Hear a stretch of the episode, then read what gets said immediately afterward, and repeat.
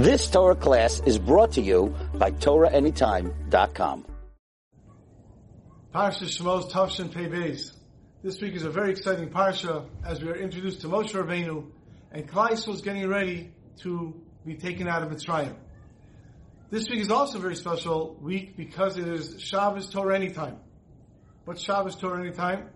No, we, we don't take a Sefer Torah out, but it's Torah Anytime is having a campaign starting Motzei Shabbos, going on Sunday and Monday. It's a matching campaign to raise funds for Torah Anytime. Those of you, I'm not referring to you in the class, but those of you who listen to this online and gain from Torah Anytime, we ask that if you can contribute, even just a, a little if it has to be, if you can do more and more, but even if it's only $10 or so, that'll be very helpful for Torah Anytime. They have over a million users this year, over 10 million hours. As we said earlier, that's over 27,000 hours a day. And whatever you can give, they're looking to increase that to next year to maybe 20 million hours for the year, which is an amazing amount. Again, I started a, a page. If you go to Torah Anytime, or you can go to charityextra.com forward slash Torah Anytime forward slash Rabbi Eliezer Avish. Just one more time, charityextra.com forward slash Torah Anytime forward slash Rabbi Eliezer Avish. And again, if you can give even five, ten dollars, or whatever you can give, that will be greatly appreciated and go a far way to helping Torah Anytime, helping us learn more Torah.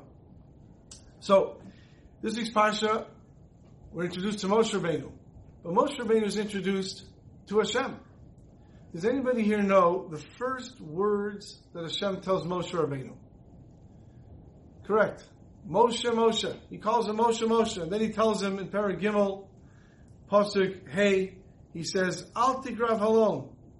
Don't come closer, shal na'alechem yal raglecha. Remove your shoes from your feet. That's the first instruction Moshe, Hashem gives Moshe directly. Don't come closer, remove your shoes from your feet, because the place you're standing is holy. But does anybody know the first message that Hashem gives Moshe? And it's a message he gives Moshe even before he says anything to him. And that is, Moshe sees Hashem, sees the fire burning in a bush. And that is the Shekhinah burning in a bush. And Rashi says, he's burning in a bush, Rashi says, Velo ilanachar, but not another tree. It was a lowly caper bush. Why not in a big majestic elm tree? So Rashi says, Mishum imo anochi betzara. Imo anochi betzara. I am with them in pain. Klal Yisrael's in Mitzrayim. They're working as slaves. Says Hashem, I am with them in pain. And this was the first message that Hashem gives Moshe. You know, sometimes you go to a convention and everyone wears a sticker. It says, hello, my name is. Hashem appears to Moshe with a big sticker. It says, hello, my name is Imo Anochi B'tzara. I am with them in pain. Hashem has many names. And by the name Hashem chooses to use, that is the midah that Hashem is displaying. Hashem is telling Moshe Rabbeinu, Moshe Rabbeinu, you are going to now be the leader of Klal Yisrael. The most important midah a leader needs is empathy. He has to be an empathic person. You have to have empathy for the others. You can't just boss people around and tell people what to do because it's for your benefit. You have to feel for the other person. You have to know what the other person is feeling. And that is what he was teaching Moshe Rabbeinu. Of course, Moshe Rabbeinu already was practicing this as we see earlier that's why Moshe Rabbeinu had to run away from Mitzrayim when he saw a Mitzri beating another Jew, and he intervened. And then he saw two Jews fighting with each other, and he intervened. Why? He had empathy. Imo nochi b'tzara. And now that Hashem is coming to Moshe, that is his first message. Imo nochi b'tzara. Now you may think, why should I go and feel for somebody? What does that help the person? How does it help the person if he's in pain and I, I feel for him? If he doesn't even know who I am? Maybe like Moshe, you go and you help the person in the fight, so it helps. Or someone is uh, very hungry, there's no food, and you give him food. But if there's a famine, and I happen to live just a few miles away, and I have food in my house, okay, I'm not going to go and throw a party and, and show off that I have food. But in my own house, I can eat plenty. Why do I have to feel for another person? Says the Gemara in Taanis on Yud Aleph, "V'chol hamitzar atzma im anyone who suffers along with the tzibur, with the community, zochiv v'rov v'nechamas tzibur, he will merit and witness the consolation of the community. If you're part of the community, which means they're in pain, so I feel the pain. I feel the pain. You are part of the community. Who's going to know what I do? I'm in my own house. Who's going to know what's going on in my own house? Who's going to know what's going on in my own heart? Says the Gemara, Avnei Beiso Shaladam. The Korah of Beiso Shaladam. The beams, the stones in your house, they will testify against you. Or as the Gemara goes on, not only that, but the Malachim, Ki Malachim Yitzavalach, the Malachim that travel with you, Nishmasa Shaladam, whom you eat of, or your Neshama will testify against you.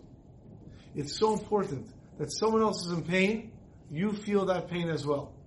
And don't think, well, how is he feeling better because I feel his pain? And the answer is because each person was decided how much pain that person should have. And if because that person is in pain, now I'm in pain, but it wasn't decreed on me to have that pain, Hashem has to reduce it now. Because more people feel that pain. And that's what Hashem is telling Moshe. To be a leader, Imo Anochi B'tzara. Many years ago, there was a shul, and the shul was having a, a luncheon on a Sunday. And by this luncheon, it was a, nicely prepared. They had all sorts of stations. And there was an ice cream bar. And the Rav sees a fellow, and he's eating, and the Rav is speaking to him. He says, You know, how come you're not taking any ice cream? So the fellow says, Ah, Rabbi, I don't like ice cream. And the Rav looks at him and says, Don't tell me, I know you very well. You love ice cream. There's such a beautiful ice cream bar. You're not taking any ice cream. Take some ice cream, enjoy. He says, No, Rabbi, I don't like ice cream. And the Rav gets a little nervous. He says, Is everything okay? Are you not allowed to eat it? Like, what happened? I know you like ice cream. I know you for many years. So he looks at the Rav. He says, Rabbi, you really want to know? Now the Rav was getting serious. He goes, Yeah, I want to know what's going on. He says, Well, you remember about three or four weeks ago, you gave a speech. At that time, unfortunately, the Palestinian terrorists were throwing rockets in Eretz Yisrael. A lot of them were landing on a city called Sderot. Sderot in Eretz Yisrael, city in Sderot. And you were saying that we should do something about it. We all should do something about it. So I started saying something more Tehillim for them. But I want to do something more. But I know I, I don't have a plane. I can't go down there. I have money to give them. I don't know what to do. So I decided that I'm not going to eat ice cream. I'm not going to eat any ice cream until that bombing is finished. Imo nochi betzara. And the Rav was just so impressed. First of all, someone listened to his speech, but that this person took it seriously, and therefore he's not eating ice cream while his fellow brothers and sisters are in Eretz Yisrael and Sderot, and there are bombs falling on them. There's a similar story. There's a couple sitting in their kitchen, a husband and wife, and all of a sudden they heard their daughter, who was talking on the phone, shrieking. She goes, "Oh, that's so great! Tonight I can sleep with a pillow." And the parents looked at each other. Said, "What? what what's she talking about?" And when the girl, the teenage girl, coming into the kitchen, the parents looked at her and said, "Is everything okay?" She goes, "Yeah, everything's fine. Why?" She goes, "What do you mean tonight you can sleep with a pillow?" And the girl got all red. She goes, "You heard that?" They said, "How could we not? You were screaming it."